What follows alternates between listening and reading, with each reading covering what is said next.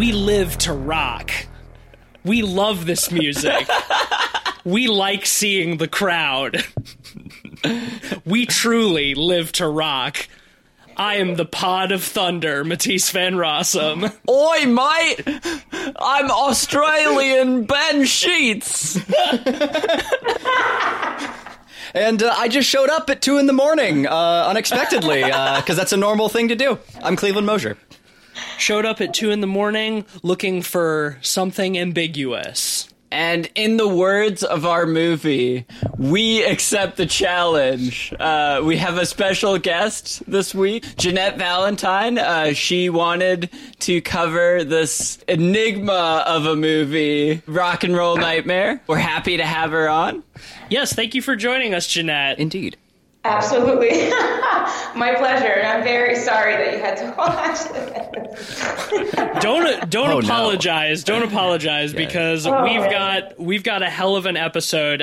We are talking about Rock and Roll Nightmare, which is a 1987 film directed by John Fasano and starring Jon Mikl Thor and others. It is about a hair metal band that goes to a remote farmhouse/recording studio to record their new album, their magnum opus, but it turns out the devil lives there or something. That's about right. The devil does live there, absolutely. And the plot twist is, well, you saw the plot twist, and that kind of like brings everything together. Yes, and, we will definitely get around to that, yes, because that's where the bulk of what I have to say comes in.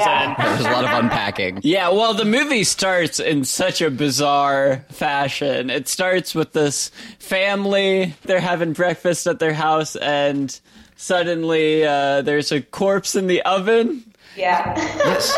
Same model as my grandmother's oven.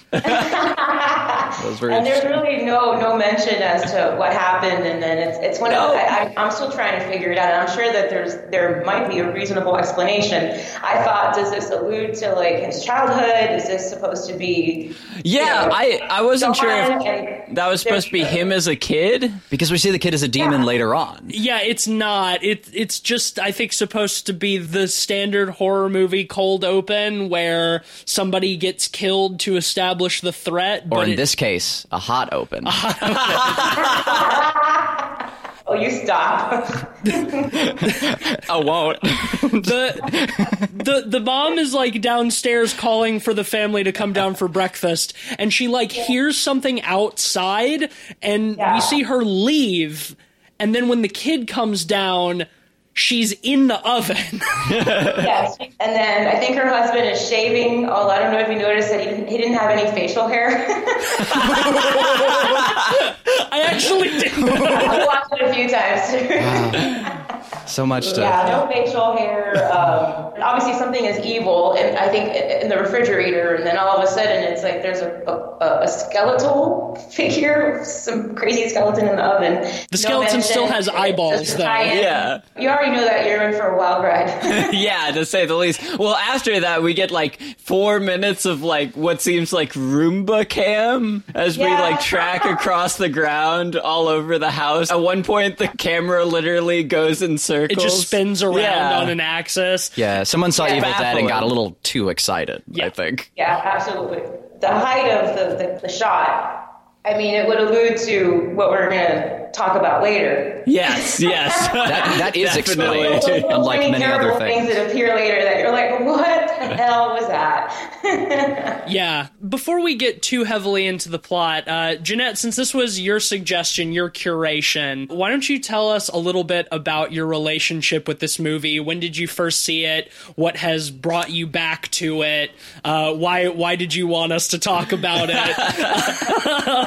I stumbled upon Rock and Roll Nightmare. I bought a VHS tape from a friend, and then he's like, this is really right up your alley. And I thought, okay, the cover is very promising. And then I see this like huge like Viking godlike figure on the cover. And he's bare-chested, and you know, it's very rock and roll, and it's very nightmare. You really have no idea. But anyway, I watched it once, And then I made my friends watch it, and then I made my friends watch it again, and then I had to watch it again, and then I was just stumped. And it's still one of my favorites for many reasons. It's like my October go-to immediately because, you know, it's like it ties into, I love like heavy metal, horror, and like all of that cheese, you know. So the movie was the movie. I understood that, but then I was very curious about Jon Mikl Thor because I thought, okay, this guy wrote the screenplay, he produced it. It's obviously all of his songs that are being heard throughout the entire movie. Oh, what songs, too? We live for rock and roll. Yeah, truly. It's like a vanity project almost, or it is a vanity project. And then at the time, I was very obsessed with The Room. This is many years ago, when a friend of mine had told me about The Room playing in art house cinemas in California, and all the stuff was going on with like Tommy Wiseau, and to me, I correlated Jon Mikl Thor with my, you know, relationship with The Room, their vanity project. It's all there. It's written by, produced by, and there's a lot of them in it mostly, and it's almost like, geez. So I became obsessed with Jon Mikl Thor. And then I realized that Jon Mikl Thor had a musical career. So he was a Canadian metal god, per se. And he had these crazy... I don't know if you've read up on Jon Mikl Thor, if you've seen anything, but I'm going to send you some. You have to watch this documentary, I Am Thor. There's an anthology. The anthology spans like 1985 to like 1996 or something like that. Anyway, so he is quite the curious character, and I found him to be, you know, I like bad things. It's not like, well, what is wrong with this guy? This guy's amazing. I love this guy. So he used to bend steel and like, you know, carry bricks and all this crazy stuff. And, you know, he was a Chippendale dancer kind of dude. He did acting, and then he had this rock career. He was a bodybuilder, professional bodybuilder. Yeah, I saw he's won something like over 40 bodybuilding championships. Like, yeah. I mean, the man is a golden god. Yeah, he's definitely like Tommy Wiseau is a great analogy. He's definitely the same kind of figure who has like his fingers in all of the pies and does everything to the elevation of his own ego. Oh, yeah, yes. a truly baffling enigma. Like, really, all that's missing from this movie is his direction. You know, like, he wrote the screenplay, he's in it, it's all his music, but it's directed by somebody else. So, exactly. So, Jeanette, would you consider yourself an expert on Mikl Thor deep lore? What would you say? An expert? Well, not really, but, I mean, probably very close. Definitely obsessed. I can understand the appeal. He's a very enigmatic figure, bafflingly bad at everything he does, but somehow still completely magnetic. Well, he's always earnestly giving it 100%. I would not complain, and I would not be sad if there was a Jon Mikl Thor reality show. Oh, yeah. That would not be a bad thing. I mean, I think he's still alive, right? So there's time. Yeah, we can wheel him out. Yeah, you gotta watch the documentary. There's so much, and it's endearing towards the end. He pushed for very long, and, you know, you would think that he would have had the notoriety that he thought that he probably had. And people in Europe were showing up to his shows, and, you know, a very loyal audience, which is awesome. And he really pushed through. I mean, the documentary about him just really points to the fact that he does not give up, and he really believes in what the fuck he's doing. I mean, I think you have to. This movie is a fantastic example of one of those things where you look at it and you say, how did people think this was all right? Like, how did people get this shot, look at it, and be like, yeah, that's good, we don't need to do it again? Yeah, or hear that dialogue and think it makes sense. It's like the people that humans talk that way. It's amazing. It's born out of complete sincerity. And something that I found really interesting as well on the subject of him and his music is in the opening credits, it says that music by The Tritons. And his character's name in the movie is John Triton. John Triton. But The Tritons are not actually a band. Well, yeah. They're the band in the movie. They're the band in the movie. But like, they aren't really actually playing instruments anyway. Right, exactly. Yeah. So they try to play it off like the band in the movie was the one who made all of the music, but it's actually Jon Mikl Thor's actual band called Thor, and it's very confusing. Exactly. I support that. I think that's great. Confusing. Something that you learn about him, which ties into what you were just saying about the band. When I watched I Am Thor, there's a scene. Well, you know, you realize he's going on this tour. He's promoting himself. He has like this comeback, whatever. And basically, he finds these musicians online, and they're having practice sessions from a hotel room. And like he didn't even rent like a proper like rehearsal space. And they're gonna go play a festival, let's say, and like they're practicing in a hotel room, like unplugged. And these people have never met each other, and it's like, oh my God, dude, just get a room. Get a proper area for practice. Well, his idea of a proper recording space is a farmhouse. In fairness, yeah. So it's like a half step up from a motel, really. The whole sequence when they get to the farmhouse and all the dialogue there, where they're talking about how the dialogue that you can hear. Most of the dialogue in the film is mixed far too low. I like your theories. Very funny parts of it. You know, for a movie so focused on music, the mixing in this movie is all over the place. You have to turn the volume up all the way. And the music gets loud, and then the actual the actors are like barely audible. Almost always. They're always mixed below the music, and I would say probably a good 60-70% of the dialogue in this film is completely incomprehensible. You cannot hear what they're saying. Well, TC, you had an excellent theory about that, because their footsteps were extremely loud. In that one particular scene, I think they're putting the mic on the ground. It just dropped it. They're like, screw the mic. Because in the scene where the groupies show up at 2 a.m. and knock on the door, like, you can barely hear what they're saying, but their footsteps are so loud. They're just clip-clopping all over the place like goddamn horses. And the only way you're going to get that is if they just have the mic on the ground. Right. Yeah. Like, they didn't have a sound guy or something. They couldn't get a boom, so they said, fuck it, we'll just put the mic on the ground. Just talk real. Put it on the ground. Yeah. One thing that I wanted to point out, which is one of the most, I mean, awful parts of the movie, which is just, it's a sign of the time, you know?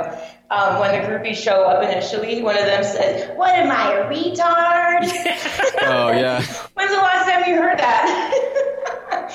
Yeah, I mean, it's an 80s movie for sure. Yes. The whole scene with the groupies is just bizarre. They show up completely uninvited at 2 a.m., go knock on the door. Because, like, one of them, like, their mom's a realtor or something, so they found out. Who's been trying to sell that, they found out that the band is staying there. They show up at 2 a.m. I love the movie, like, needed us to know that. Like, that's so good. Yeah. Right.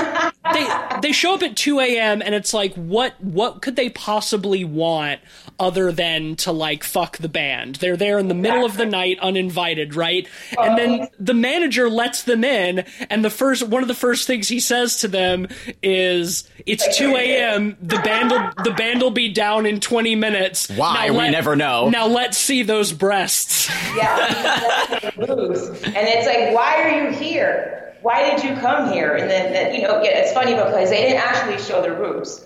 No. Well, as soon as he suggests that, they act extremely indignant, like, oh my God, how could you? But at the same time, like, why were you there uninvited at 2 a.m.? Why didn't you show up at 2 a.m. to hang out with a band, I mean. and then they leave.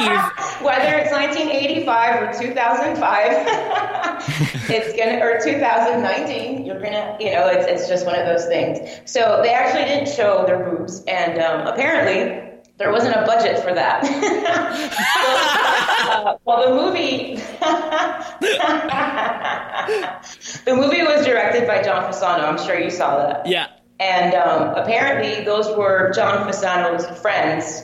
And so he wound up giving the actresses that were already cast in the movie extra money, like $100, to show their boobs. So basically the actual cast in the movie showed their boobs, but then those four girls and groupies that you'd assume would show the boobies, they were friends, so they just didn't do it, and there was nothing. Like, that was all. So, yeah, the movie was made on a budget of, like, $50,000. I believe the fuck out of that.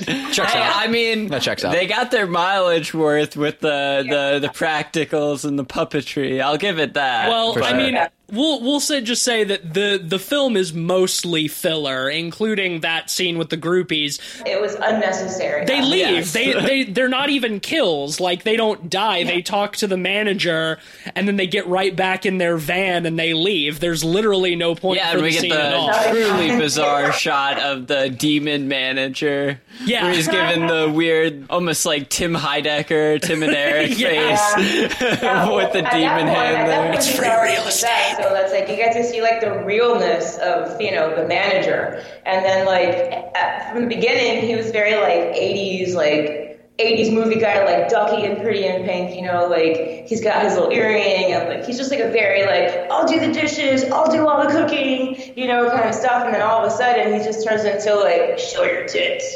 Right. Yeah. Well, cause he gets possessed. So he becomes evil. At this point. Yeah. You make a good point, Matisse, with talk about how much filler there is in this movie. Yes. The opening sequence of this movie, we get a solid, 6 or 7 minutes of the van driving to the house. It's 3 minutes and 34 seconds. Oh, thank you. Thank you. Exactly. Thank you for timing it. It almost felt like it felt the scene in Monty Python where they're running towards the castle, because every time it cut away from the van, we were like, oh, they're finally getting there. And then it just cut to like the van again and again and again. Well, we read on IMDb after watching the movie that the original cut of the movie was 10 minutes under length, and in its current cut it's only 80 minutes, so it's already not a long movie. But because it was too short, they then went back and recorded all of that footage of the van driving, literally to fill out their runtime. Oh my gosh, and it makes sense. Completely pointless. And I don't know if you remember, John is in the van, and he looks like he's having a conversation with someone, because he motions with his hand. He's talking to someone. And that van ride was completely solo. There was not a single person in the van. You would assume that the entire band would have been in the van. We never... In a normal film, that would be the place where we get, like, our setup exposition introduced to all of the characters, them shooting the shit in the van. You know, we start to get to know them before they get to their location. Talk about where they're going. Right. But because it was Phil... it was just him in the van by himself. Ridiculous. So we get all of that exposition right when they get to the house instead.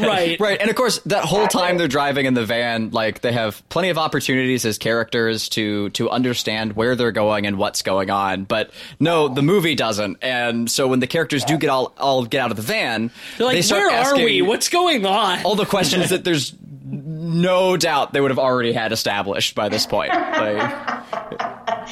But that would have made too much sense, you guys. Of course. Yeah, you're right. So you're trying. I mean, what's the point in that? Well, I love they say this place has been uninhabited for 10 years, but it's also a music studio that Alice Cooper has used. Alice Blooper. Bob Stewart. Todd Stewart. For Trap Recording Studio. You're going to record a song. Was it like, you're going to record a record in... was it 2 weeks? They say they're there. He tells them they're there for, like, welcome to your home for the next 5 weeks. And then 2 minutes later, one of the girls is like, how long do we have to be in this dump anyway? It's like, bitch, we just told you. Yeah, I guess the fact that the movie was recorded in, like, 7 days would explain it. Yes, I did see that. The whole timeline is, like, thrown off completely. How long have we been here? 2 months? 3 weeks. Help me to recollect. I love that it's supposed to be like this secluded, like. I was gonna say. Right, but in all of the establishing shots of the house, you can just see the highway right there. You just see cars.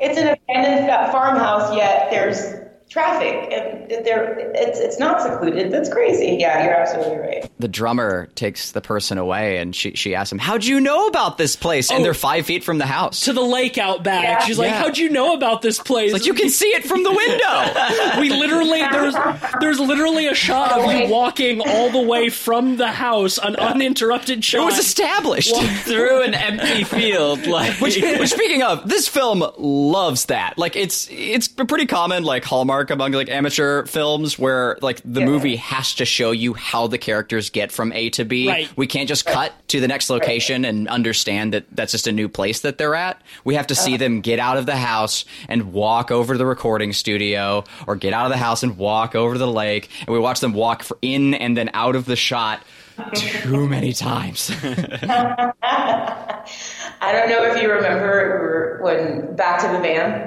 Back to the eternal van scene. The vanity tag on the van says Dunker. Yes! Oh, that was awesome. And also, it's very clearly an Ontario license plate, and they're supposed to be, like, from the United States coming to Canada to, like, get away. But it's like that, like, the plates on the van are Ontario. And also they're all being like, hey, guys, we should get out of here.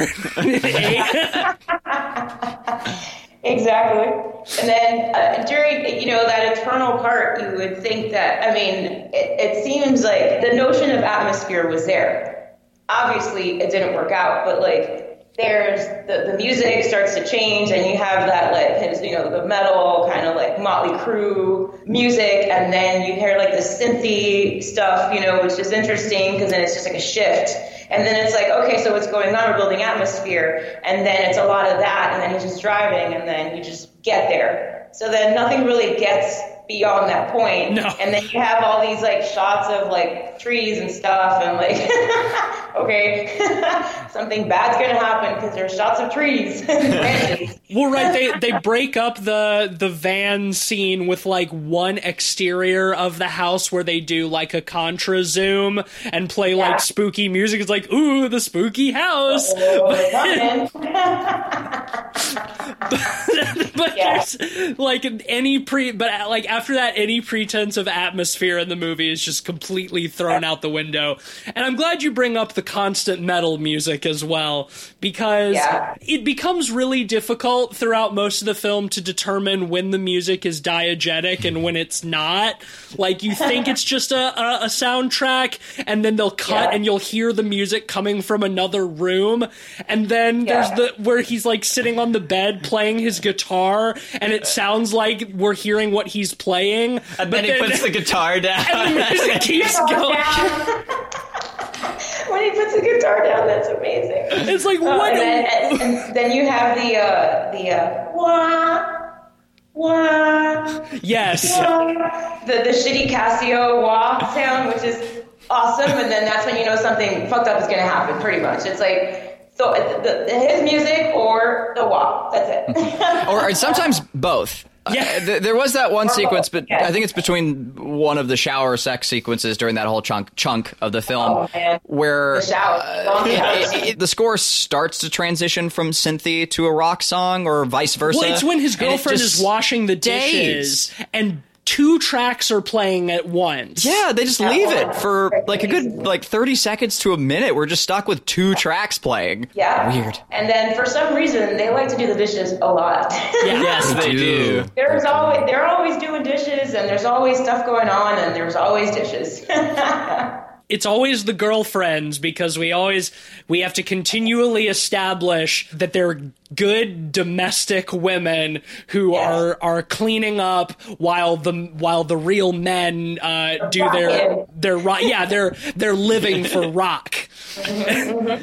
Truly, we live for rock, as the lyrics would say. I have to say, they're dancing to the music as well. It's truly one of a kind. Oh boy. Yeah, so good. Like, so well choreographed, those sequences. Yeah, so amazing. His outfits, like, there's always a gratuitous, like, boob shot from Thor. Like, his boobs take center stage in this movie. Like, he's truly. Oh, yeah. They're just popping out of all of his blouses. I love his red blouse. Deep cut, deep V-neck, like kind of like here's my titties.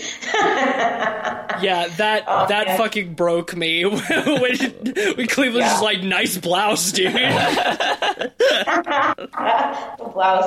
Now that we're on the subject of Thor's amazing boobs, the shower scene that never ended, and then it was like boob on boob. It was just like.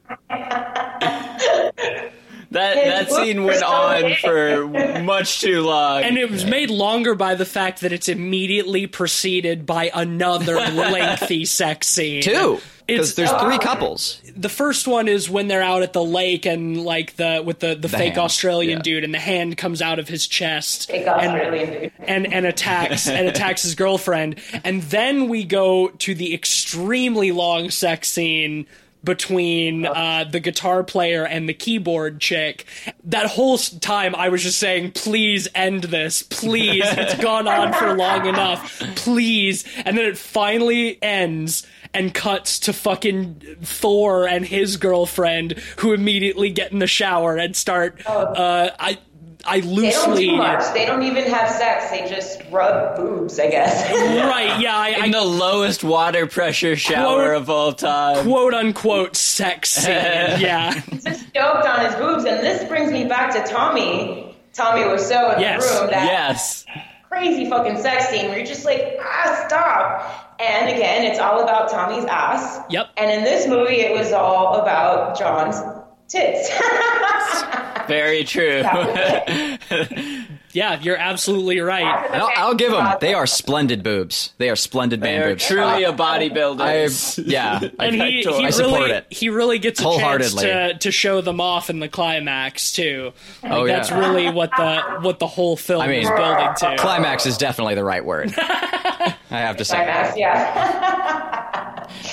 Speaking of the backing vocalist, there's a bit where she's talking to one of the other bandmates before he falls asleep, and she mentions how she really feels like she's singing her soul out on stage. Oh. And in the previous scene, we see her singing, but she's completely undercut, and you can't hear her you can all. Never, ever hear her vocals. It's like she's singing her soul out, but no one's hearing. they've just turned her levels down. Man, those rehearsal scenes, which are basically just music videos, are fucking ridiculous. The lyrics that John writes, he's truly a wordsmith. My man said, energy you give, you take, it takes me where I want to be. Energy, just over and over again. And then there's We Live to Rock. Yes. And we do. We do live to rock. Truly. It's all the good stuff. This is kind of what rock and roll is, right? You just live to rock. Yeah, this is it. You push, and there's something to be said about his tenacity. Sex, drugs, and demon muppets. It's a good word for it. That's what we're here for. Say what you want about John, but you can never say that he does not live to rock. He'll die for rock. He will, yes. It's so clear throughout the movie. And, I've met people, as a photographer, I photographed a lot of bands. And I photographed a band many years ago. And the lead singer of the band reminds me so much of John. And it was that whole, I'm going to create a band that aren't really, my musicians that I play with. Like, we're not really a band. We're, hired guns. So he had this whole, he was an older dude, and he had, money. So he was able to pay musicians to, just chime in or just record with him and go on the road with him and do all of this stuff. And I was there for rehearsals, and I was there filming and photographing their performances. And this takes me back to reality. this is rock and roll in the shittiest way possible. It's not like, you know, the way that you'd intend it to be, but if you didn't have that and you never were Vince Neil or whatever, you know, and I'm thinking like, you know, that brain, that like rock and roll, like live for rock and all this shit. Like, it's just like that glam metal, like that mentality, which doesn't exist so much anymore. I mean, it's nostalgic now, which is fun, but like, it's such a heavy part of the movie, and it reminds me of people that actually live like this, and this guy decided to fucking make a movie about this shit. Right, exactly. And it's fucking awesome because it's so real for so many people that, like, this is your life, like, kind of a has-been, but never was, actually, but, like, they keep pushing, and in a situation like his, he actually developed a fan base. He went on tours, he played festivals, he did this stuff. So, like, this is clearly a very, very big part of his life. Probably more so than acting. Shit. Screenwriting, because maybe don't do that. Just stick to your rock and roll, bro. Yeah. I think it's fun to note, too, that this isn't, like, a punk rock kind of movie. It's glam metal on a budget. It's glam is all about the glitz and the shine, and it's cheap like hair metal. It's hair metal, but it's on a budget, so it's not like punk rock where it's supposed to be grimy. It's supposed to be like budgeted and shiny, and all like Flash Gordon-y and shit. It's boy, especially in this day and age too, when you compare like what was then considered like hard music with like what we consider hard music now. Like, I listen to a lot of metal, and like the shit that I'm listening to on a regular basis, like this stuff just looks so soft. And it was supposed to be so hard back then. And it was so in your face and leather and whatever, and fetishizing it with like whips and like bondage, and everybody's wearing leather, everybody's chest is out, like it's sweaty and it's metal and it's chains and stuff, but like it's really just glamorized bullshit, and like it's so fluffy. It's like it's fluffy and cute and like love songs and stuff. Like nothing about it is really metal. It's just like it's just pretty. And that's the test of time, too. I think, like, flappers and light jazz and stuff, like, had that same vibe and aesthetic to it at the time. It was, like, really hard and rough. And now we look at it and it's, like, even, like, our grandparents, like, think it's light. And that used to be, like, edgy. It's so funny, too, because, like, metal has always had such a strong, like, satanic connotation as well. And, like, being the devil's music and the whole satanic panic, all the parents fretfully listening to their kids' Alice Cooper records backwards, trying to find decoded messages and stuff. And you look at something like this, and it's got that same kind of heavy metal satanic patina over it. They're literally fighting the devil in this movie, and it's just once again. It's so soft. Well, I mean, I feel like out of most fads, glam rock is probably aged the worst out of any subgenre in the last 50 years. Maybe. It's the worst. Gosh, it's seriously, like, it's just, it's not becoming at all. John Fasano directed Black Roses, which is another metal horror hybrid. And there were so many at the time, fun stuff. But, like, I don't know if it paled in comparison, because this, to me, is more of a go-to. I think it has more permanence. But I thought Black Roses was fun, and it was, like, the musicians were, like, demons. And, it's back to the devil, back to Satan. Yeah. And the overarching theme here has to do with the battle, with Satan. Speaking of, let's work our way into that. Let's why don't we start with the Demon Muppets, and then, move our way in, because oh boy, don't I love some Demon Muppets. Honestly, the highlight of the movie for me, the most endearing part of it, for me, is the puppets. I don't think we should be under any illusions that the puppets look good. Because they don't. They're fun and they're cute and they're charming, but they look very bad. Oh God, and they sound terrible too. It's such a sad thing. Yeah, it's so weird to like think that like the devil lives in this particular farmhouse in Ontario for some reason. But we mentioned it a little bit earlier, the like mouse cam, like always running along the floor, and we see multiple times that there are weird little miniature monsters, gremlin kind of things, monster Muppets, They're always very wet and drooling. Some of them have troll hair. Yeah, like troll doll hair. Yeah, it's comical. It's all funny. Like there's nothing scary about it. No. And there's no kind of cohesive design ethos to any of the monsters. Like every time you see one, it's something completely new and different and unrelated to all of the others, and just like equally eclectic. There's no kind of connecting design that lets you think that these are all part of the same. It's like, are they aliens? Are they demons? Like, it's such a strange. You have no fucking clue until the end when Satan shows up. And so Satan's minions should look a little bit more fucked up and scary, right? Like if this is Hell's Army, I'm not so worried anymore. Like if this is like what I have to like look forward to when I'm deceased is and if that's Satan's army, I think I'll be all right. At one point, they straight up do, like, slapstick Muppet gags with them. Yes. Yeah, because, Jon Mikl Thor is, like, writing something, and, like, he drops his pencil and it flies over his head. Yeah, so somebody just throws one of the puppets from off camera past his head. Well, my favorite is right after that, when they have the group of 5 Cyclops Muppets, and they're all different. Like, one has a little hairpiece and is smoking a cigarette. Yeah, the one smoking a cigarette. What's that about? The other one has a little knife. There's also, like, a wolf man at one point. There's, like... There's a turkey monster.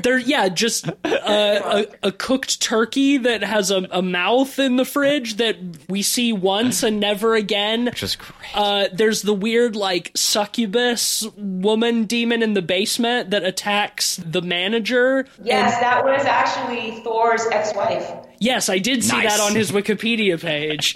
Now ex-wife. That was a cameo, which is not really a cameo. It lasted like under 30 seconds. So his wife actually ran a magazine. I think it was like a boobie porn magazine. And like you do, her boobs are very much out there. Obviously it's all about their boobs. But yeah, that was her cameo, and that was a short-lived one. And then you wonder, like, why wasn't his wife playing his girlfriend? Right. Yeah. Yeah, that's a really good question. That might have been more interesting, but I guess she made a better 30-second demon. Well, maybe that has something to do with the divorce.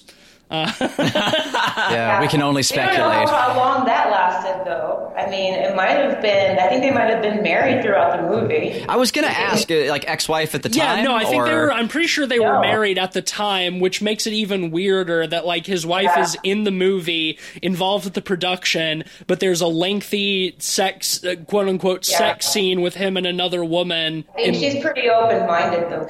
Yeah, I mean, I guess she is. I would think so. Yeah.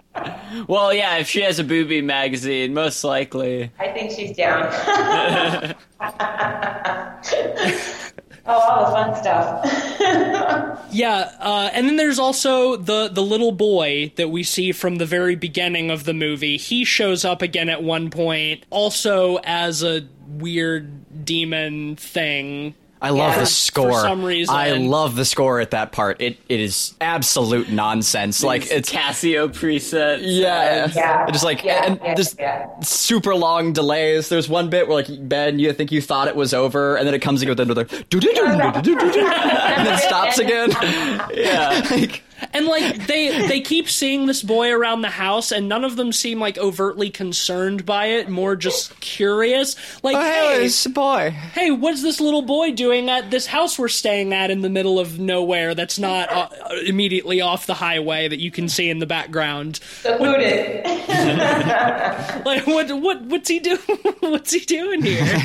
So many questions. Just the reactions in general. I love how delayed they are. Like, every time there's a demon reveal, it takes the person who's being attacked a good 8 seconds or so to realize there's a demon in front of them. I love it. Yeah, it's and then to realize that someone's actually missing from their group, like, oh, where's this person? The married couple, when the wife is killed, and then I don't think that she shows up to their next practice, and all of a sudden everybody's just dancing, having a great time, and then she's just not there. Yeah, no one's concerned. Yeah. Well, they're very blasé about people disappearing in general. Like, near the end, you have the two left at the dinner table by themselves, and they're just like, well, they must have brought the van and took everyone to town while we were gone. While we were in the shower, our manager came back and picked up everybody else and took them into town. Like, what? Why? We do find out why, and I think it's time to get into that. Yes. Oh, yes. Yeah. Because the best part of the movie by far is the last, 15 minutes. The final showdown. Countdown.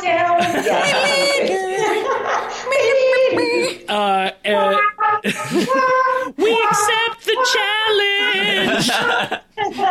We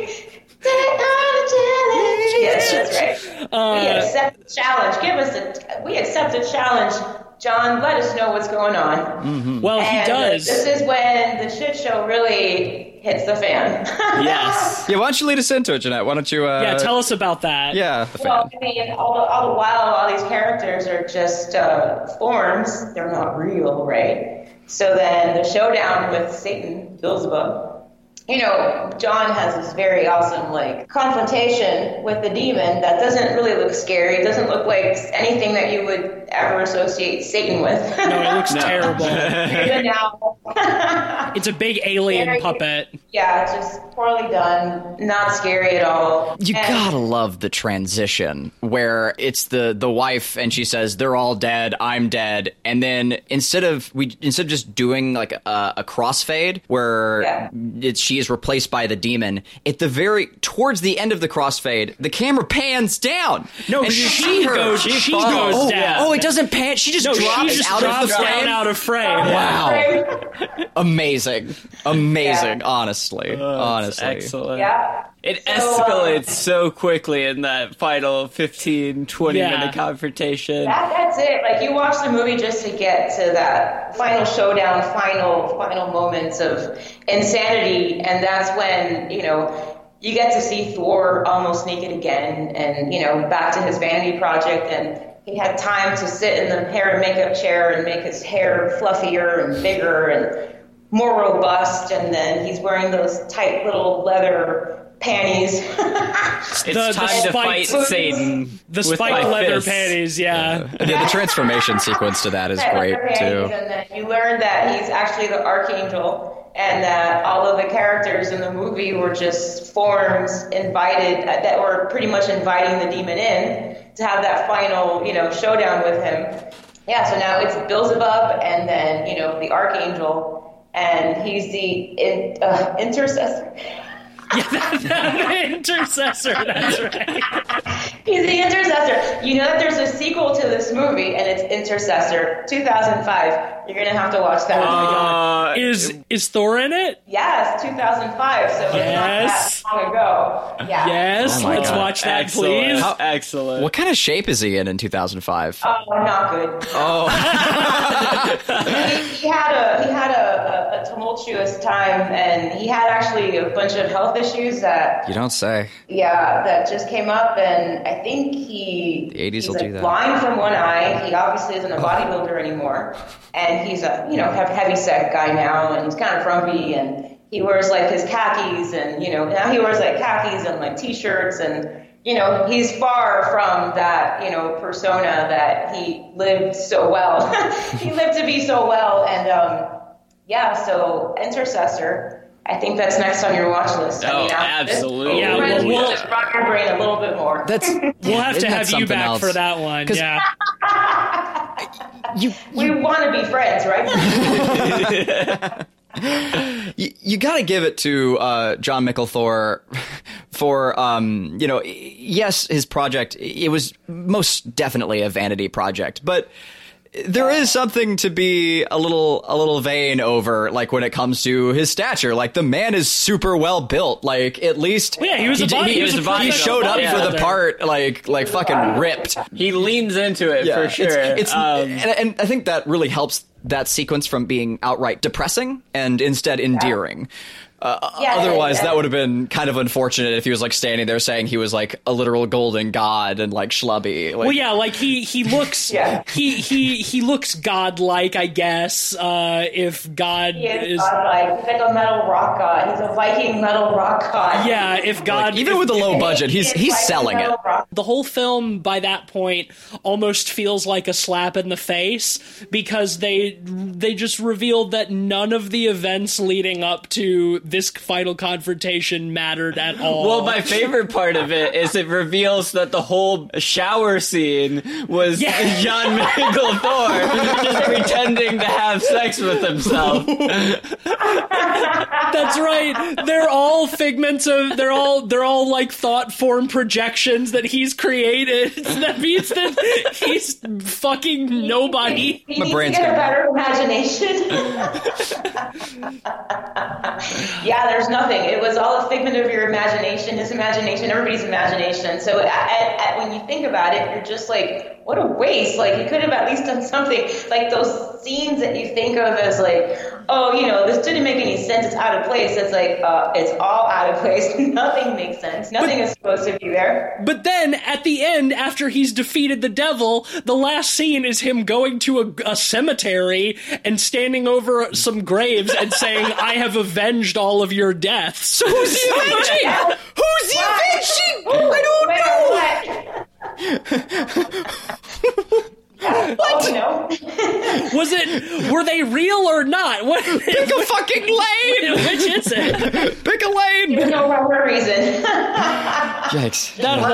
Just work out and think about it.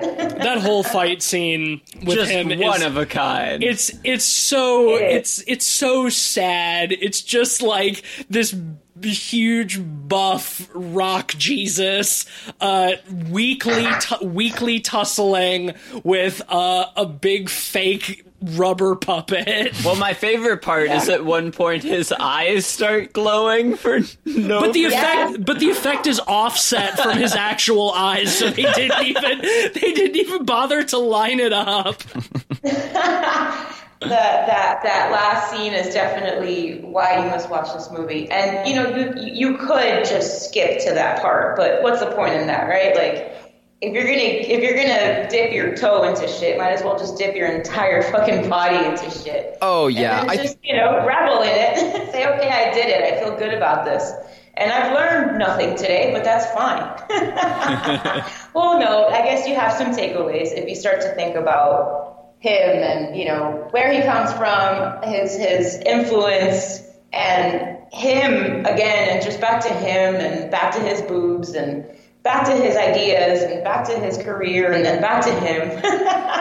It's a film. Because it's really all about him. Yeah, it's a film that becomes fascinating because of the enigma behind it. Like, it's not interesting because of the events of the movie. It's interesting because you need to know more about this bizarre man creature. And that's what really makes this movie, like, special, I think, for me, as we were talking about earlier. Like, why do you like this movie? Why have you seen it so many times? It's because I became infatuated with finding out who is this guy, and why did he do this, and why did he, like, you know, he wrote, he produced all this stuff, and he was actually in Zombie Nightmare, Roger Corman's Zombie Nightmare. Oh, really? The same year as this? Same year. They were both released 87, yeah, 87. So he was in Zombie Nightmare, and then he starred in his own Rock and Roll Nightmare. It's like, screw zombies. Yeah, I see John Fasano also wrote Zombie Nightmare and was one of the directors but is uncredited. So I guess Thor and John Fasano had they were boys or something. Yeah. So, yeah, I mean, I don't know. Maybe he was just inspired by his role in the movie. I don't know. I mean, it doesn't make any sense, really. Nothing really does. I guess John Thor does make sense, and, you know, his body rock makes sense, and his bad ideas make sense to some extent, and his gusto and his undying need for this love of what he does and his rock and, you know, his movie and his persona that he has pushed for so long, that kind of makes sense in a very senseless world, right? The movie is completely senseless, but then a lot of it is. I mean, like, tying into, like, his experience and why he did it and all this stuff. But, like, the good takeaway is that I feel like it's unintentional comedy. Kind of like in the beginning, I suppose, with, like, Tommy Wiseau. I keep going back to Tommy because it wasn't an intentional comedy, but it became a hilarious movie that you just have to watch. And this, The Rock and Roll Nightmare, and then thinking about his life, kind of is an unintentional comedy, which makes it really fun to watch. Yeah, I definitely agree with the comparison to The Room, and I think both, and Troll 2 as well. Yeah, the secret to it is they're just so earnestly made. The sincerity. Yet the outcome is not what they were necessarily going for. Yeah, and then there's this the visions of grandeur and, like, this rock god kind of attitude and this, like, big, like, you know, you're just so fueled by, like, yourself and, like, this extreme self-confidence, which we advise people to do so much more. And it's like, man, that's the psychological aspect of it to me is very, very, very entertaining. I agree. I think that's what makes the film worth watching is using it as an opportunity to learn something about Thor, because it really tells you more about him than anything else, because, like, you have to start thinking, like, why did he make these very specific decisions, like, to what end, and how swollen is his ego to see the finished product and he's think swollen. Like, yeah, this is good. Like, I'm proud of this. I did this, you know. Exactly. And I think it's better if you don't know about Thor before entering the movie experience, because then you have, like, a clean slate and there's no judgment. Like, you're just watching this movie and everything is terrible. But then you kind of have a more sympathetic view after you learn more about him. And you're like, okay, well, these things are okayed all of a sudden because he's just really trying really hard to do this really cool thing that... It's just, you just keep pushing, and it's like, dude, you know, at some point, why in the fuck do you stop? Like, you know, I don't know. I guess some people just can't, but it's all good. I think I'm glad that he made the movie. It's one of my favorite movies, and I'm glad that you maybe enjoyed it or not. I definitely enjoyed it. I don't know if I would be readily drawn back to this movie. If anything, I feel like I would just jump to the fight at the end, because there's so much filler in the beginning of the movie. You could cut this whole thing down to about 20 entertaining minutes, you know? I think the secret is this is the kind of film you'd want to play during a party, generally, because there's so much downtime. You know, if you're chatting with your friends, you know, like, browsing, you know, Reddit or, you know, whatever, like, while it's going on, I think it's a lot more manageable. But this is a party movie for sure. This is just, or hanging out with your friends, and, like, you can, you know, hang out and then talk and then engage and then, oh, look at that. Oh, what the fuck was that? Or what? And, you know, that becomes fun. But, like, if you're going to sit there and seriously watch this, you're not going to want to sit there and seriously watch it. It's definitely a party movie. Yes. Definitely a rock and roll party movie. I don't think of that context would be fun. And then after watching it, you can watch the documentary and you can learn more about Thor, because his music videos are amazing. Oh, yeah. And the true meat of this movie is the meat that Thor brings via his the literal man meat and his character that he has created and all of his rock god fucking power. That's it. That's the meat of it. And that's just what it is. He's worked hard for that body. He's got to show it off. He's worked hard for that persona. He's not going to stop. And that is very obvious. It is the meat. You're right about that. Well, around here, we like to round out our discussions by rating the film out of 5 stars, half stars are okay. Just a earnest rating of your enjoyment, completely subjective. Since you're our guest, Jeanette, why don't we start with you? Set the bar for us. Oh man, I mean, that's kind of a tough one because I do like really great movies. I guess within the context of talking about a movie that's, you know, so bad that it ends up to be enjoyable and entertaining, and there's so much to it that is so honest, as, you know, as we've mentioned before, as with any exploitation movie or B movie, that's just kind of like, you know, what happens. Like, there's an honesty behind it, which I love, and I think that it's so cheesy and ridiculous and over the top and poorly done that as far as like my poor meter goes, I give it like a 5 on like on just being bad and like fun and like satiating like that metal horror genre, which doesn't, it's always supposed to be campy. It's supposed to be fun. It's supposed to make you laugh. It's supposed to make you say why, you know, like what budget is $50,000? Seriously, like, you know, your friends are in it. Like you do the best that you can. You have terrible, terrible monsters and, you know, some really bad ideas, but then you make it work. So on a scale of effort and entertainment, I'm going to give it a 5 because I do feel very connected to this movie. And don't judge me. And no, if you have no judgment here. Then, absolutely, you know, it's fine, but we can... I really like bad shit, you guys. Bad shit is great. You don't have anything to be ashamed of. You know, we did Troll 2 get like a golden from us? Yeah, we gave Troll 2 unanimous 5s across the board for the same reason. Oh yeah. You know, we rate based on our experience and our enjoyment. You know, but Ben, why don't you give us your rating next? I thought this movie was a trip, to say the least.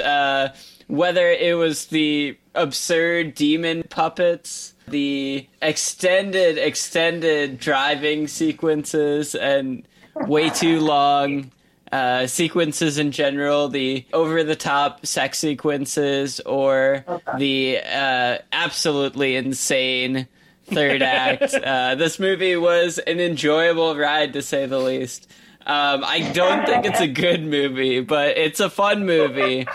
Since it was so fun, I'll give it a 3. In terms of quality, it's not, you know, great, but in terms of enjoyment, it's definitely up there. Cleveland? Yeah, when this movie is on or off, depending on your definition, it's on. You know, like when it is so bad it's good, it truly is that. When it's off during the driving sequences at the end, which is, you know, like borderline, essentially just stock footage that they've created, it's pretty boring. It's pretty rough. Like getting through those points, they hold on shots throughout the film far too long.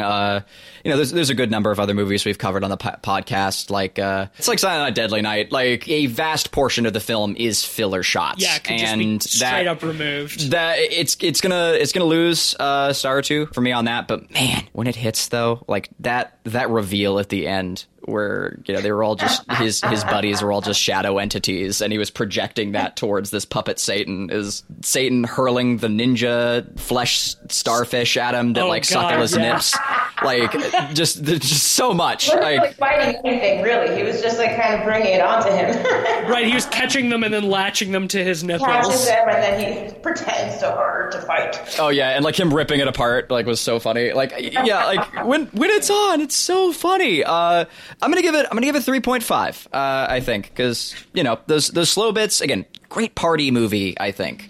Yes, it's a great movie to get drunk with friends and watch. And you can just be like, oh, guys, hold on. This bit's really good. And then, you know, like stop talking for a second, watch that bit, and then get back to chatting. My guess was a 3.5 across the board for you dudes, for sure. I was like, it's going to be a 3.5 because it's not a 1. But it's definitely not a 5. Oh, it's definitely not a 1. Like, it's got a huge enjoyability factor. And I'd be happy to share this with more people. Like, absolutely. I'm hedging hoping for, but you know, those sequences were just a little too slow, little too much filler. I think I need to qualify mine a little bit first, because I very much enjoyed our experience of watching this movie. Yeah, the movie broke you more than anyone. Yeah, I was crazy, because normally it's me who like can't like stand the lack of logic and gets mad at it. I was like, hollering at the movie a lot, but like at the same time, like I was really enjoying it. I don't know if I would ever put this movie on to watch it by myself, but like, why would you? Right, but like if I was with friends or something, be like, man, y'all want to see a train wreck of a film? This would be a good one to put on. I enjoyed my experience a lot. I'm gonna give the film a 2 out of 5 because goddamn, the filler stuff is fucking boring. but brutal. Man, the highs are so high. The 2 stars are for like the last 15 minutes alone, man. Mm-hmm. Like it's that shit is so wild. I really had a great time. But between the 4 of us, that will give Rock and Roll Nightmare an average of 3.4 out of 5 pods. There you go. Almost. So your prediction was very, very close. So right on. I think I brought that average up though, which is fine. You did. You boosted it, but I think that's okay. It was your choice for us to watch, and I'm very, very glad you suggested it. Same. This was It was a fun movie to watch, and it has made for some really fun conversation as well. Most definitely. I really hope that you can talk nonsense and think nonsense for the next 24 hours. Yeah, I love it's really nice to every now and then just be able to break down a dumpster fire, you know, and just figure out what's going on there. Like what are all of these bits of trash that are burning, you know? Absolutely. And, you know, the takeaway is that, and you can have a fun party and then just, you know, have your friends over and share some terrible shit with them. If everybody has a good laugh out of this, thumbs up. We are winning. 100%. Party, man. Metal party. Metal party, man. We live to rock. And we accept the challenge. We did accept the challenge. You guys accepted the challenge. Thank you very much for watching this movie. Well, we were happy. Very, very sorry. Thank you for presenting us with this challenge for us to accept. It was a lot of fun. So, Ben, what is the film that we're talking about next week? I don't know the title. I've been so excited for this next one. It's called Dial Code Santa Claus, also known as Deadly Games. It's a Christmas movie. Tis the season. I believe it's French. It came out a year before Home Alone, but it's essentially the outcome of if you threw Home Alone, Rambo, and a bunch of blood and guts into the blender, turned it to maximum. Yeah, it's going to be a crazy, crazy trip. I'm so excited to talk about it. I have never, ever heard of this film. This was one of your curations, Ben, so I have no idea what we're getting into, but I'm pretty excited, honestly, from the description. Wait, you say it's comparable to Home Alone. Is it starring a kid? Yes.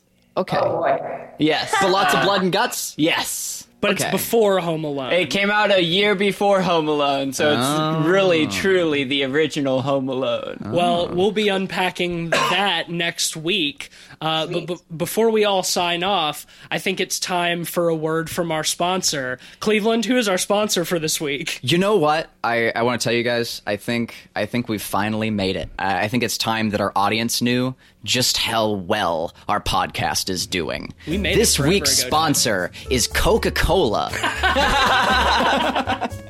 They've finally found us. You know, it's high time. So I just want you guys to know that we are now verified and legitimate as a podcast because Coca-Cola is definitely actually our sponsor, and I could not be more honest right now. It is a true fact. Because this is an audio medium, the audience can't see that we are all holding cans of Coca-Cola in such a way that the label is clear so we can see it. Coca-Cola, notable sponsor of the Pod People and also Jon Mikl Thor's Rock and Roll Nightmare. That was like never ending. I'm so glad that you caught that. What was that? I don't know. There's no way. It was that. It was them trying to like legitimize themselves, and I found it incredibly endearing. Like the idea of them sitting around being like, "Yeah, we'll make it look like we actually have a Coca-Cola sponsorship." So delightful. Maybe that's beyond words, really. I mean, just watch the movie now and like just get to that part. Maybe they thought that if they proudly displayed the Coke label, that Coca-Cola would see the movie and be like, "Wow, what a great movie! Let's give you some money for advertising for us." Plays it in different ways, and I'm like, "Oh, here it is!" And oh, he was actually writing like musical notes while he was writing music. He's writing musical notes because he's very smart. Yes. And then he's got a Coke can next to him. He even picks it up so you can read the label. It's amazing. Yeah, he turns it when he sets it down, so the label is perfectly facing the camera. You gotta remind him what it is after all. Wow, yeah. I'm giving you guys a big fucking hug right now because that was awesome. That was great. It was like during that scene, I was like, okay, I know what our sponsor is going to be this week. This is bad, yeah. Okay, so. Well, that didn't work out, did it? Well, if you like listening to the show, please head on over to Apple Podcasts and leave us a 5-star rating and a nice review. 5 stars like Rock and Roll Nightmare, 5 stars like Jon Mikl Thor. 5 stars for living for rock. You can also follow us on Twitter at PodPeoplePod or at letterboxd.com/PodPeoplePod for a list of all the films we've talked about on the show with our average ratings and links to those episodes. You can find me on Twitter at DeepStateOzzy. I'm on Twitter at Mr. Sheets. And I'm occasionally tweeting for at Light Arc Studio as we continue to work up our wonderful, dark, and spooky indie RTS RPG game, It Stares. Is back. Go check it out. You know where to find it. Just Google it. It's on Steam. All right. Well, Jeanette, do you have anything that you would like to plug? My Instagram is viral video Miami. I moved from Miami to Winston-Salem, North Carolina. That I have a shitload of VHS tapes for sale, and I do trades and swaps, and I have a killer collection of vintage movie zines for all you zine heads. So yeah, viral video Miami. That's all. All right. Sounds extremely fun. I want to check some of those out. Well, thank you so much for joining us, Jeanette. This was a lot of fun. Indeed. Right on. Thank you for having me, and thank you for putting yourself through the torture, which was actually a fun torture, but yes. Well, we're known to be somewhat masochistic around here, and I can promise you that we have endured way worse on this podcast. Yes.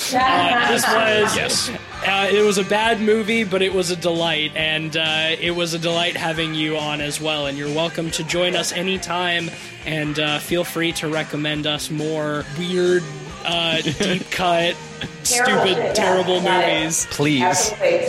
I hope that y'all spend a nice evening wearing your tight leather undies. Yes. Oh, yeah. Always have mine on, just in case. I hope that you frizz up that hair real big and just have a good old time and live for rock. I'm putting on more eyeliner right now. Well, until next time, thank you for listening. We are the Pod People, and we're getting ready to fucking rock on out of here. Yeah!